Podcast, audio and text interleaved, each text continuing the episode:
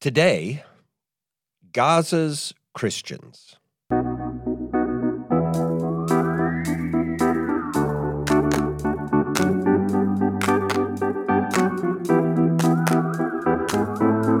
Welcome to Coffee with Creamer, where you get to sit down with our host, Dr. Barry Creamer, for a conversation about faith, life, and culture.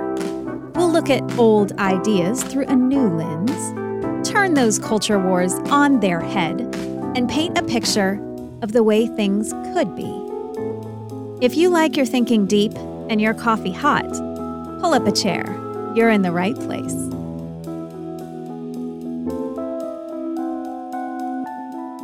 We are just before Christmas now, as I'm recording this, although we will air this after Christmas. So uh, keep that in mind as you're listening to the discussion today.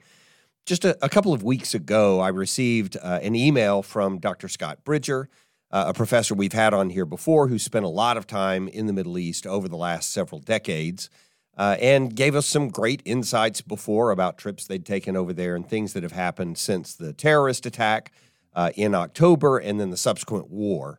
Uh, and so I wanted to have him back on to talk about this article that he sent me. So, Dr. Bridger, thank you for taking time to join us again today. It's an honor to be here. Now, I know right after all those things happened, you had talked about actually going back over uh, to Israel and Palestine. That's right. Have you had an opportunity to do that? My my uh, October trip was canceled as a result of uh, the war. Uh, flights were canceled, but uh, so no, I haven't had a chance, but I do hope to in January. Oh, okay. Uh, I hope to. So All right. So, we'll and see. that's uh, ba- basically that's when this will be coming out, right at the Yes. beginning of January. Yes. So, uh, yeah, prayers are with you. Amen. We, we hope that happens, and hope uh, for your safety and provision. Thank you. Uh, I know uh, you've been working with an organization that does a, a lot of humanitarian things as right. well as just supporting Christians in general That's who are there. Uh, so, yeah, our prayers are with you. So, anyway, this article that you sent me, uh, Dr. Bridger, was from Christianity Today. Yes. Uh, and just for everybody else to be able to look it up if they'd like to go read it themselves, it's by Kenny Schmidt. It was published November 29th.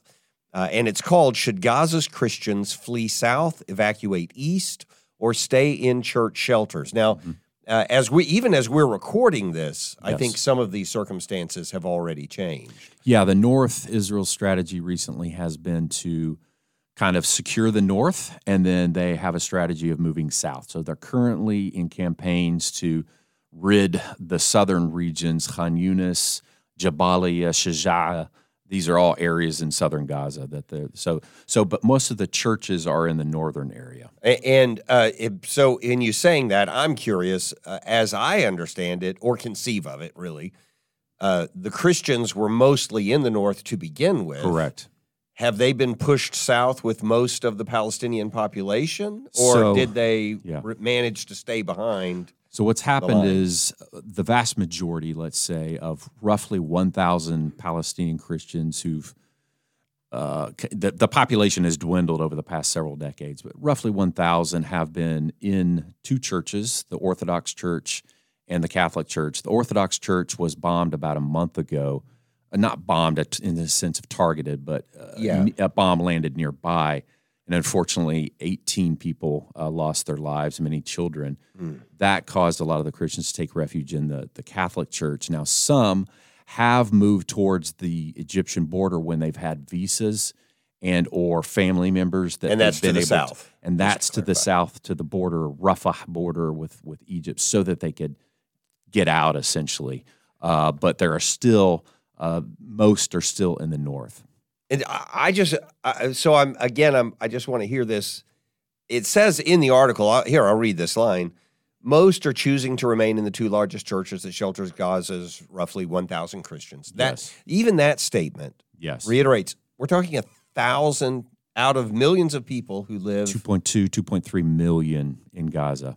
There is a Christian presence of 1,000. Mm-hmm. Yeah, or so. indigenous Palestinian Christians who've who've literally had a presence there for two thousand years without cessation, Without interruption. without interruption. Yes, That's profound. it is. And- it is. this, uh, just to be blunt about it, and I, I could go down and read the paragraph now. I'm hoping to get there during the time of our conversation.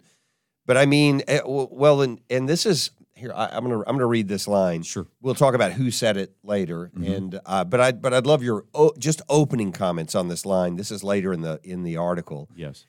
It, this one particular person from uh, Bethlehem Bible College Yes.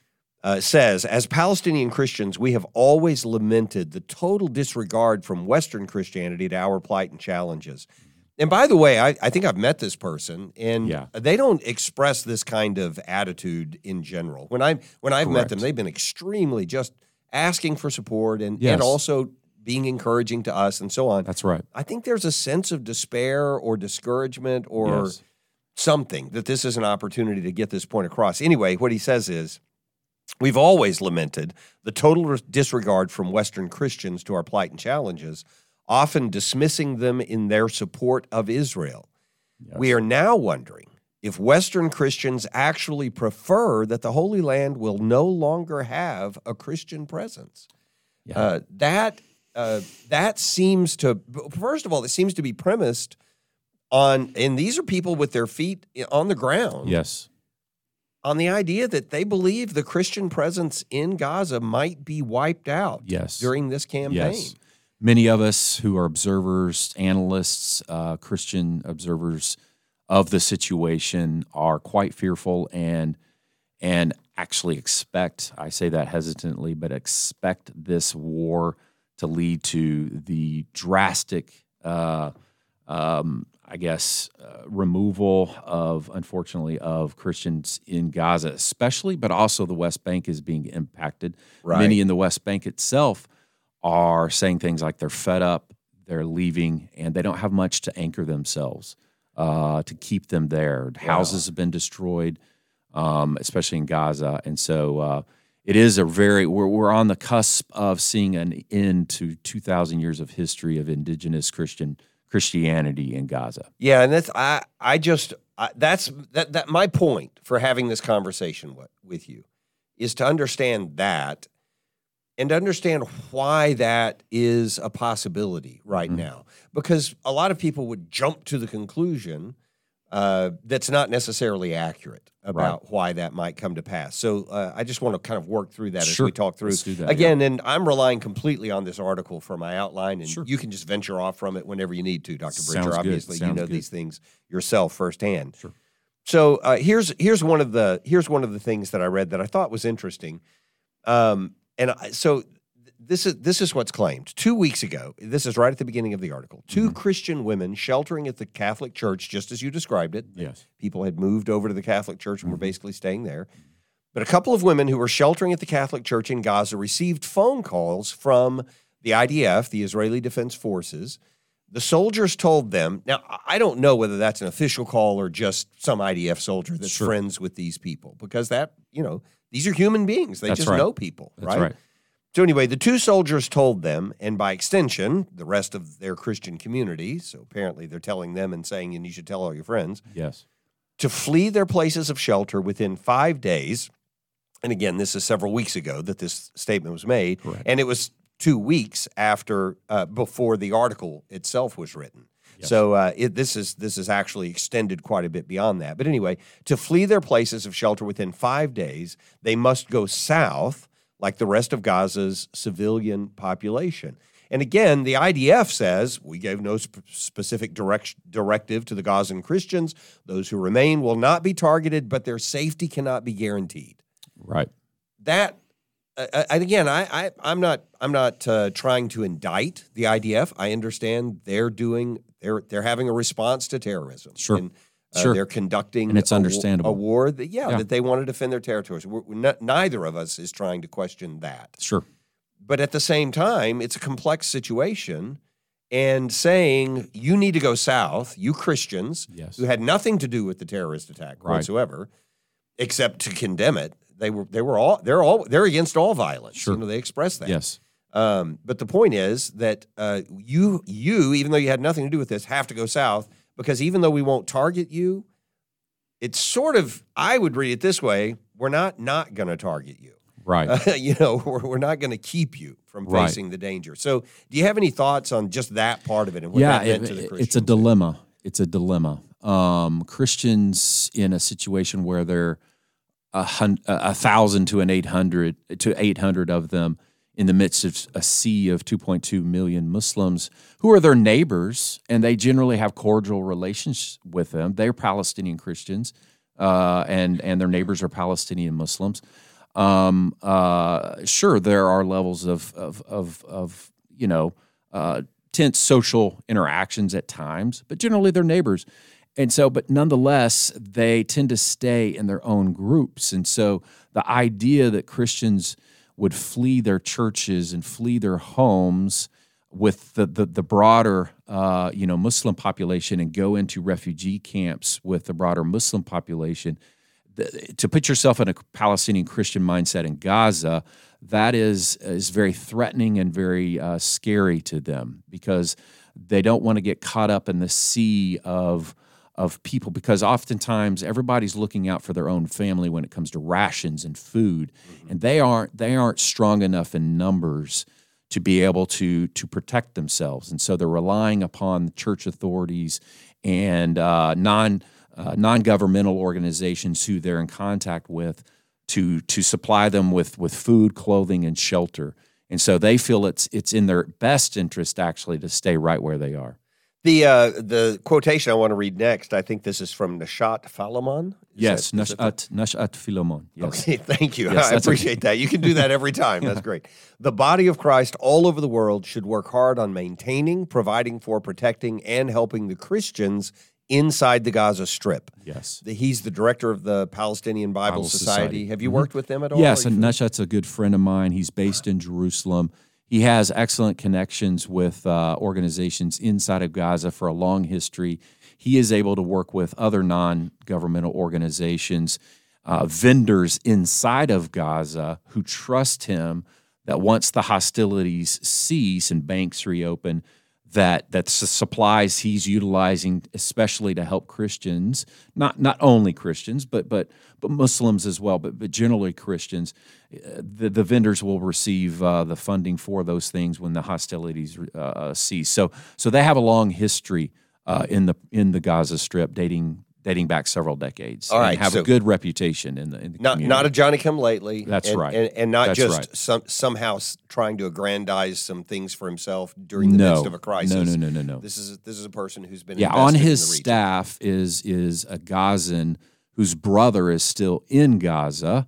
Um, though though they're based in Jerusalem in the West Bank, the Bible Society that is, but but so they have very intimate connections with everybody involved in, in what's going on. Yeah, this is uh, and his further statement was I don't think in referring to the Christians in the Gaza Strip, I don't think they should be encouraged to leave because leaving is extremely scary and dangerous, just Yes. as you described it Yes. a moment ago.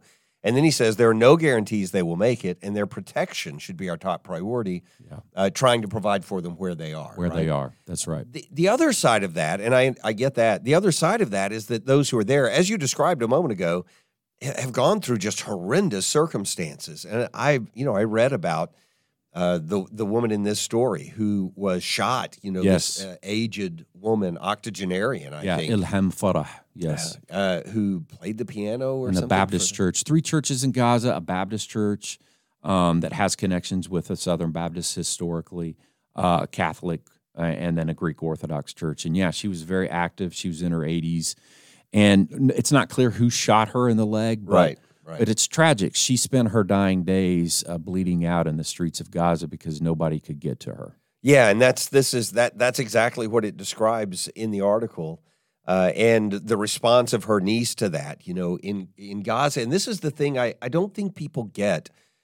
Um, I, I I don't mean that generically. I, I don't think enough of us grasp the reality of human beings who who are at home there. This is their home. Yes. This is where they grew up. yes. It's where generations of their families have grown up, and like you said, Millennia. Yes. yeah, exactly. Not not not even just going back to the Mayflower. We're That's right. Uh, you know, all the way back to Christ. And so her niece wrote this about her death, which is just tragic. Like you said, I mean, she's trying to go home to get a jacket because it's cold at the church where they're staying, and the Yes. weather has changed since the war started. And uh, and as she goes back, a sniper shoots her again. Like you said, we don't know who. Uh, We don't know which that's- side. That's just Yeah. part of it. But uh, nobody can get to her Mm-hmm. because of the conflict going on around, and she dies. And so her niece's response to that was to say, In Gaza you were born, wrote the niece, Rond Markopoulos. Yes, Markopoulos, a Greek name, but okay. Palestinian, yes. All right. In tribute to Farah, and in Gaza may you eternally be laid to rest. Yes. And you can understand the tragedy of the circumstance better when you realize that in the same way you might say, I'm not leaving my home here just because people are trying to push me out of it. Mm-hmm. Or because people are inviting me to be safer if I Right, leave it. This is my home. This is where I'm staying. Yeah. And you know that this is these are these Gaza Christians. They Yes. they love their home and they love what they represent. Yeah, the home. the you know in Middle Eastern mindset and similar in other places around the world, land is life, and connection to land is is important for passing on uh, you know traditions to their family. Their churches, of course, are a part of the landscape. Their businesses are a part of the landscape. Their educational institutions, and and of course, in a place like Gaza and the Holy Land, broad, broadly speaking, uh, their faith is tied to certain locations and where where you know events, biblical events took place, and so that's deeply ingrained in their their worldview and mindset. And so it's very hard, even in the midst of being a minority of a minority, it's very hard for them to to leave their homeland. You know, for uh, Americans who hear that and think to themselves, "Oh, well, you know, that's just some middle Middle Eastern way of thinking." It's it's just a human way of being. The, they were, we don't describe it the same way, but if you've ever read Wendell Berry and you know his writings, the need to be whole, things like that, you know that as what he describes as the essential need for people to connect with the ground that Yes. they're a part of Yes. uh, to have a heritage and land, you know, that you're a part of, is it's the same idea. You know, human beings are attached Yes. to the place where God puts us. It And- goes back to the garden, I think. Just our Ooh. our placement in the garden and God's intention that we steward and and and have dominion, but in a stewardship sense over land, and that that just carries on into into uh, you know traditions like the Palestinian Christians have. and and again, we're not describing this abstractly. I've not. I, I don't know these people like you do. You've introduced me to them. Sure. You've brought them here. Yes, and yes, we've had meals visited. together. Yes. Sat down for barbecue. That's right. And and they ate a lot Amen. of barbecue. I'm telling you. So uh, the the and and uh, we're extremely grateful, and we had a great time with them. The I you know the tension between who they are and who you know them to be, and then what they're experiencing now. I want to give you a chance to comment on at, by me by me reading just a couple of lines Sure. from this article. Sure. One is a Palestinian Christian mother mm-hmm. saying this Our hearts are broken. We are full of fear and sadness, said a Palestinian Christian mother of two whose testimony was circulated by U.S. based Gaza Ministry. Yes. We are peaceful Christians and reject violence from both sides. Mm-hmm. Love, as Christ taught us, is the most effective weapon for peace.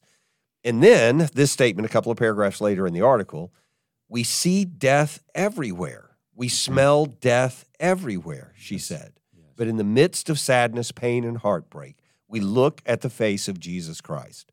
So you've met these people. You've Yes. been in their churches, you've been in their context. You, just want to comment on that? Uh, Yeah, they, they have an amazing uh, resilience in the face of things that um, generally those of us who live outside these contexts of conflict are unaware of. And as Christians throughout history, actually, this is normal. Our situation in many ways is abnormal, uh, historically speaking. Um, but but they're resilient in the face of tremendous challenges.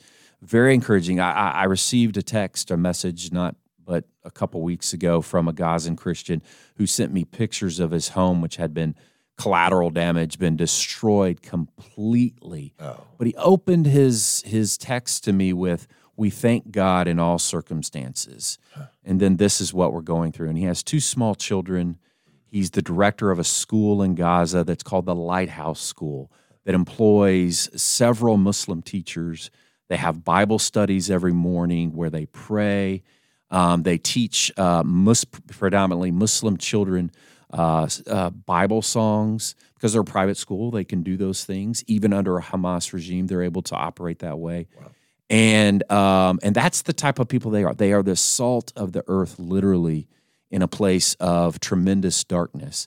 And they've had an influence on the broader Muslim population in, in, in, in many ways. And we've been blessed to see some of them, we can't mention them by name, but, but come to faith as a result. Wow. Uh, this is so. I, I want to give some of the background of how, and this is just the tiny sliver of current background in the relationship between Palestinian Christians and Hamas. Sure. The particular Sure. the leadership in the Gaza Strip. Right.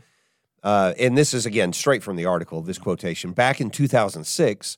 Yes. Shortly after Hamas took control of Gaza, the Bible Society's headquarters were bombed. That's right. Months later, its manager, Rami Ayad, Yes. Rami Ayad. Yes. Okay, thank you. 2009. was murdered. Seven, I, yes. I was in the range on that name. Yeah. Finally, Yes, So, you were. Uh, what a terrible uh, circumstance, though. Its its manager. So this is back in 2006. Yes. This is the Bible Society, uh, and and uh, Hamas has taken over. So apparently, you know, somebody nobody knows exactly who did it, but probably somebody from Hamas. While the Islamist movement condemned these incidents, no one was ever brought to justice.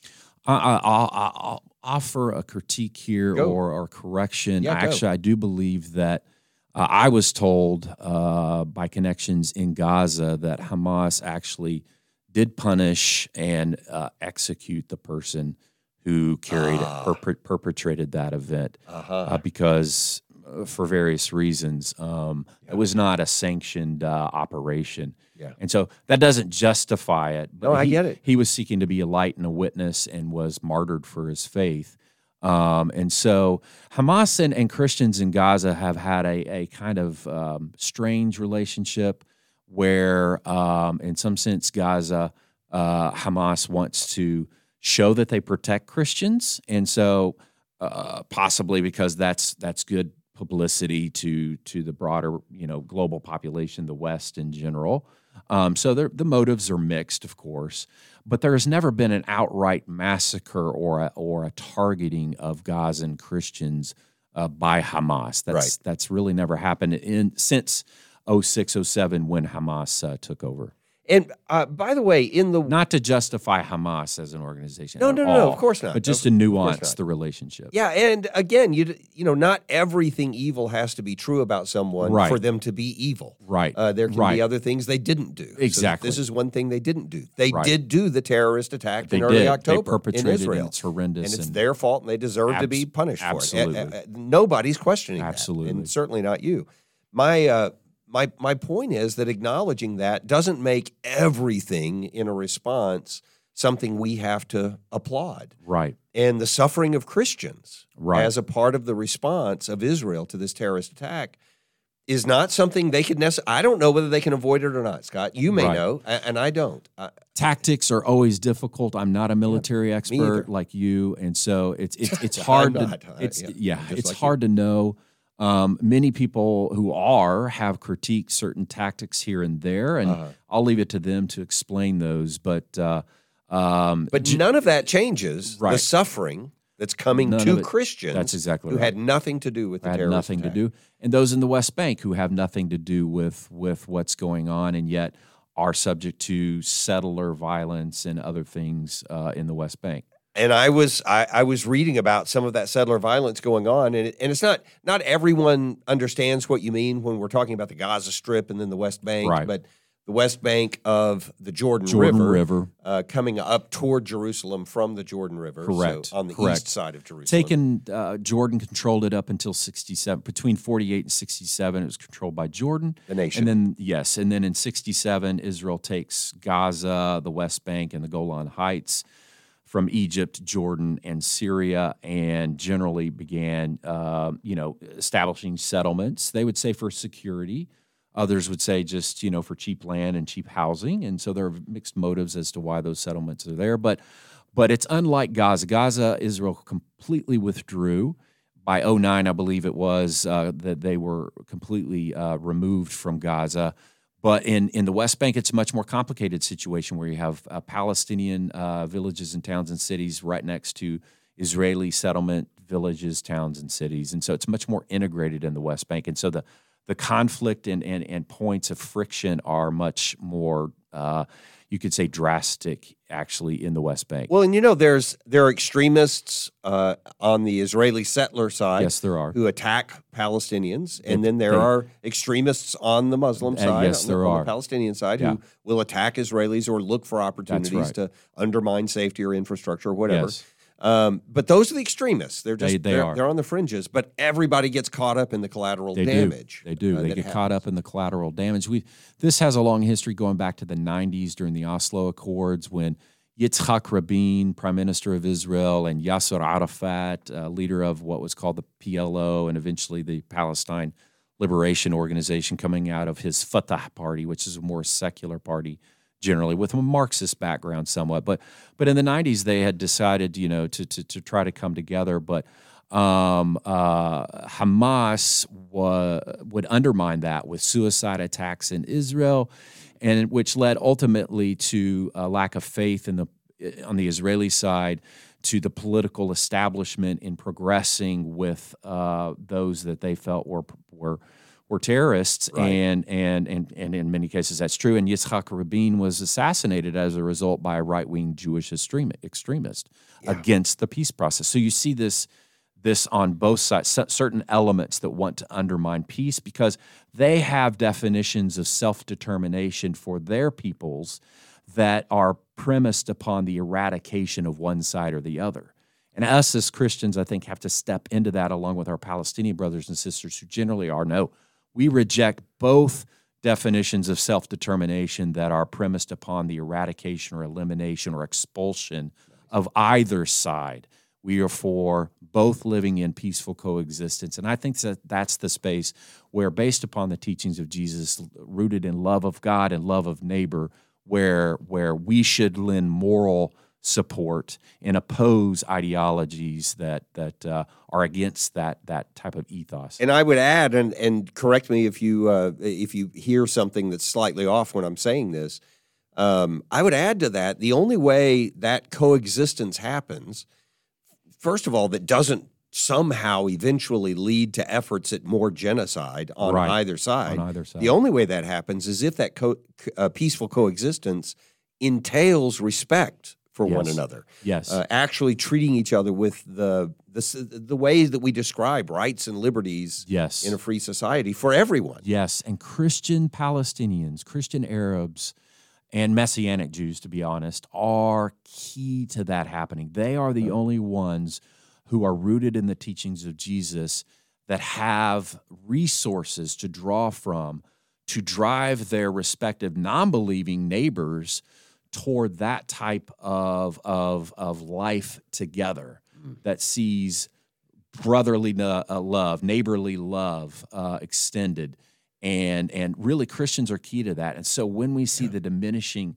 population of Christians in places like Gaza, the West Bank, and and even Israel proper, uh, that's concerning because that salt and light that is there is diminishing.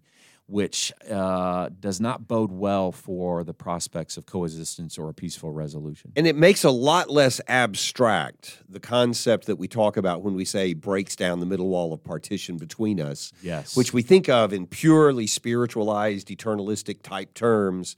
But in reality, are about, yeah, in this world, people who would never be able to coexist otherwise exactly. can be brought into the same space. Yeah, Christians are models of that. Messianic Jews are models of that. Because again, the, the, the, the Messiah, Jesus, his spirit has transformed them, and they are living that out on a daily basis. One of the things uh, in the article that's pointed out by, I think, Yusef Khoury, Yes, uh, yes. uh, Bethlehem Bible College, again lecturer, uh, is that he want he you know he he believes that Palestinian Christians are facing an ethnic cleansing hmm uh, in the Gaza Strip in the Gazan Strip. Uh, there are some people who've suggested uh, that the Palestinian Christians in the Strip ought to be uh, ought to be moved to the south or out of the country Mhm. or uh, moved over to the West Bank. West Bank. hmm And uh, you were saying that would that would be problematic. Yeah, uh, that's for lot problematic from uh, a lot of different angles. Um, number one, uh, do we want to force upon a, a- upon Palestinian Christians something that they themselves may not uh, support? That's number one. Yeah. Uh, another one is that just because you transfer them uh, let's say to the West Bank, uh, there's a there's an intricate system of political statuses and and and and how people gain status in the West Bank, where they have to get Israeli military approval as well as Palestinian Authority approval, and it's not cut and dry. Um, uh, just because Israel might move them over doesn't mean they will automatically have status that would enable them to work, get married, uh, buy homes, Right. all those things. Also, to what extent does that put them in danger of being seen as collaborators with Israel? and therefore targets of of more militant uh, elements within Palestinian society to say you got privileged treatment because Yeah. of your relationships with Israel. Let me read you this from the article. Yeah. So, first of all, just to confirm what you just mentioned a moment ago, the, the, the same person had said Gazan Christians should have the freedom to choose for themselves. yes, Uh, we can't put ourselves in their shoes. It's up to the people and their personal decision. That's what you were just yes, affirming. They need to make their own choice. But in uh, also affirming the second statement, another uh, uh, commentator here, or another person who was commenting on it, Jack Sara. Yes. And how do you Pres- say his name again? Jack Sada, Sada, uh, or okay. Sara, president of Bethlehem Bible College. And I've met him. Yeah, Yes, you you've you've uh, Yeah. been kind enough to introduce me to him, and for us to be able to sit down and have a conversation. Really brilliant person. Love the guy. yes, Uh, he said this: Christians are part and parcel, and I think this just affirms what you just said. Christians are part and parcel of the Palestinian people. Mhm. I doubt they want to receive special treatment. This will breach the trust, the witness, and the peace of the community, both in Gaza and the West Bank. that's right. When, That's when, right. when I read those words, by the way, I just assumed it meant they would say, You don't really care about us because you didn't stay with us while we were suffering. You were pointing out they might be seen actually as collaborators Yes, with Israel. That is there's potential for that. It Mm. has happened in the past um, among Palestinian Muslims as well as Christians, and so so that does put them in a precarious situation, and we need to be sensitive to bringing our outside solutions and saying, "Hey, we need to do this," without really hearing the voices of those inside Gaza yeah. uh, and not just one or two or three, but but a broader sampling of what they think is best for them and their families. Isn't it funny how uh, we love to come in from the outside Mhm. And manage what other people are going through without having to take the risks they're actually taking. That's taking? exactly right. They're like, Um, unfortunately, and I, I say this with hesitation, but I sense that some Western Christians see Palestinians and Israelis kind of as a, as pawns on a chessboard, and Yeah. that's really not. I don't. I don't think that's in keeping with how Jesus would want us to view them. Amen to that. And I'm not I'm not going to attack anyone here. I'm not going to mention anyone's name or Sure. anything, but I will say in the article there's a description of somebody who does pretty much that. That yes, Uh, and uh, if you want to read the article, read the article and That's make your right. own It's judgment about publicly it. available. I'll just leave it there. Um, w- so uh, uh, along those lines, this is part of the picture. I just don't. I'm not sure everybody hears or recognizes. And again, I don't mean it as an attack on any on one group or the other group because these are extremists on either side when this right. happens. But we are talking about the extremists, uh, and it has to do with this. So uh, let, let me read you a couple of lines from from here. sure. Um, it says Mitri Raheb, an evangelical uh, Lutheran pastor and founder of Dar al Kalima University Yes. in Bethlehem, That's right. uh, said the Jewish attacks on clergy said that Jewish attacks, Jewish attacks right. on clergy and churches have quadrupled compared to 2022. He believes the Christian presence in Gaza will not survive this generation. And then Munther Isaac, who you've introduced to Yes. me uh, as well, Yes. uh, is equally pessimistic and angry. And then that's where that quotation that we That's- we that's mentioned at- at, the beginning of the of the episode yes, came in. and and I would just add to that that um, uh, those attacks preceded the the atrocities and the terrorist attack of October seventh. They were a part of a broader campaign and buildup of targeting Christian sites in Jerusalem. When we were there with my students, Criswell students, in October, or sorry, in the summer in um, in uh, July, we we saw some of the damage of statues and broken glass in Jerusalem. Um, we, while we were there, a, a German abbot was approached at the Western Wall, who he had a, a large cross around his neck, which is normal, and he was approached by those who kind of uh, monitor the modesty and dress of people at the Western Wall, more right-leaning uh, uh, Orthodox Jews, and asked to cl- to to sh- to hide his cross. Huh. and so there seems to be an implementation, and this that that corresponds with judicial reforms that were happening and movements prior to the outbreak of the war that really Yep. kind of put on put on the back burner since the war, but but movements also up in Haifa where we lived for nearly eight years, uh, very close to our apartment. Uh, Stella Maris was attacked, and and by many I- say attacked. Stella Maris. Stella Stella Maris. Uh, it's a church, a Okay. monastery up in uh, Haifa on Mount Carmel Okay. and many Jewish Orthodox Jews started praying there uh, and claiming that that was uh, Jewish land because Elijah the prophet had been there, and so things like that have have slowly been simmering uh, at Christian sites uh, throughout the land, and so that also presents a big challenge uh, because oftentimes Christians will not find. Uh, there are some Israeli voices within their legal establishment that will stand with them Right.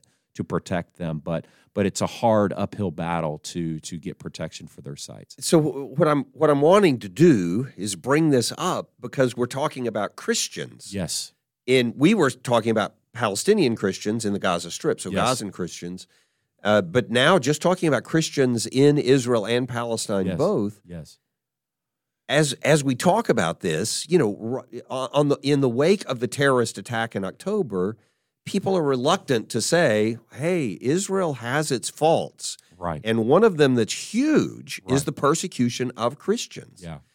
And, And- it's not it's not state sponsored persecution. It is elements within certain factions that have connections to their parliament that seem to get a kind of a free hand to do certain things or it's overlooked. Yeah. And so it's not it's not purely state sponsored persecution or targeting, but it is a part part of that broader matrix of Judaizing uh, the broader land of Israel. Well, then it's so. To be frank, I mean, this is, uh, and it's we can say it's at different levels, but in some ways, it's worse in I in either culture and context. Hmm. But it's like saying during Jim Crow, it's not codified. right. Uh, it is codified in some cases, but it's all, but it's mostly just the willingness to turn away and say we're not going to prosecute someone. Mm-hmm. and it's very affecting- incremental. It's very incremental in the way that it's it's uh, implemented and gone about. And so sometimes when it's incremental, it's not this big flashy instance of of an attack, but Right. it's it's slow progression of trying to. The Armenian quarter in the old city has recently been uh, upwards of two. Uh, it's either half or two thirds. Check check that figure, but been uh, sold to Jewish to a this. Jewish group, Yeah.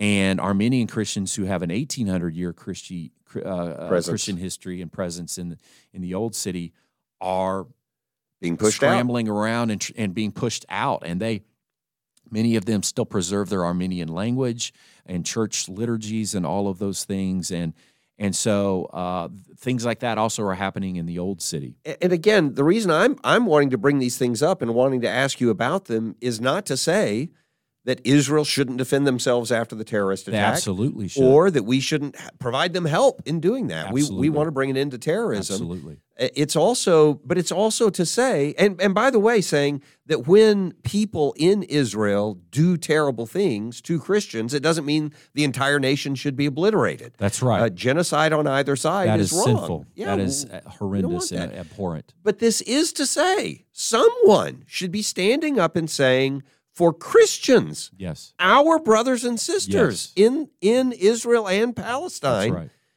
you matter to us. And we're not just going to wave a hand over your suffering because we look at this nation as the only democracy in the Middle East. Right. Well, I mean, democracy without freedoms. What Yes. what is that? What is that An representing? of millions of people. There are all kinds of things like and again, this. it doesn't mean it shouldn't exist. It doesn't mean that No, it couldn't be support made it. better. And it's it's it's it's a nuance of um, uh, we need to have space for what Israelis themselves do, which is legitimate criticism of the government and their policies, and distinguishing that from anti-Semitism. Yeah. There's a difference between critiquing a policy here or there uh, that Israel, you know, promotes, and outright genocide or anti-Semitism. Uh, that is condemned in the strongest possible terms, and that is, you know, abhorrent. At the same time, um, uh, many Christian groups in the West flock to align themselves maybe with political leaders or certain, and I don't think they have necessarily a discernment of all the nuances of what's going on.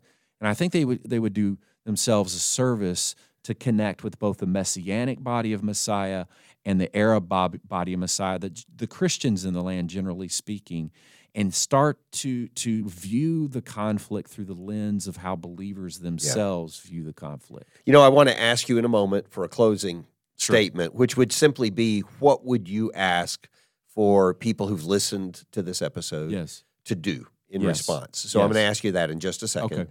Uh, I just want to make the point that what I'm hoping to get to is a point where, and I've said this about scripture, sometimes we read the scripture like it's a myth. Mm-hmm. And because of that, we treat the interpretation of scripture in this absolute fashion that makes it cartoonish. It's yes. not a legitimate reading of a document God produced for us over thousands of years so that we can understand Him and His people and what right. we're supposed to be like and so on in the, in the exact same way, I would say a lot of us read the news about Israel and we listen to our favorite preacher or favorite politician right. about Israel, right. and we get this cartoonish impression mm-hmm. of who they are. Oh, mm-hmm. uh, there must not be abortion in Israel, things like that, that are just absurdly they false. Absurd. And there's no persecution of Christians in Israel, and th- and these things are just false. And again, I'm, we're not saying state sponsored. Sure. But we're just saying it's there. Christians are suffering yes. in yes. the Palestinian territories, in Israel proper. Yes. And we should remember the Christians who are there. And it's not black and white cartoons no. uh, on the Sunday paper. This is for us to start caring about human beings Image who are bearers. representing Christ That's for right. us. So uh, as I so I've said all that. I vented my piece. Uh, what I want to do is let you, because you you've been there, you know the people, you live with them, you care about them, you're trying to get over there Yes. with resources and supplies for them, and uh, to make your own presence a part of uh, the comfort of the body of Christ Yeah. for them. And I look forward to you being able to do that. What would you encourage us to do in response to today's so, conversation? So many people love Israel, and and I would do nothing to um, diminish that support and love of Israel. I would just say let's nuance it by having Christian voices. And when I say Christian, I mean Messianic Jewish believing believers in Jesus, uh, Jewish uh, followers of Jesus, as well as Arab Christians or Palestinian Christians that that compose uh, the body of Messiah. Let that be your first address in many ways of connecting with peoples in the land, of of hearing them uh, allowing them to to provide you a much greater uh, perspective and in depth analysis of of everything that's going on, and then diversify your news sources. Diversify, and don't just listen to one messianic believer or one Palestinian Christian. Diversify that as well, so that you get a good, healthy swath of information and news resources that allow allows you if you're going to make donations or if you're going to uh, arrange a trip um, and when you do arrange trips, Holy Land trips that are great, oftentimes strategies are to keep you uh, on a bus and show you uh, what they want to show you. Certain agendas are there across the board.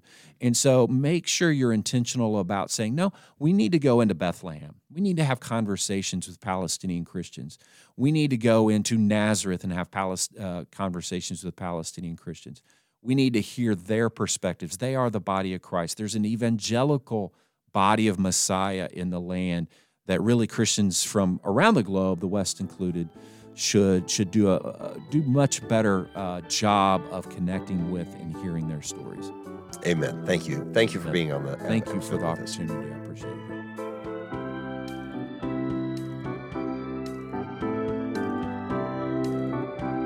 Thanks for joining us for Coffee with Creamer. Your cup of coffee may be finished, but we are not.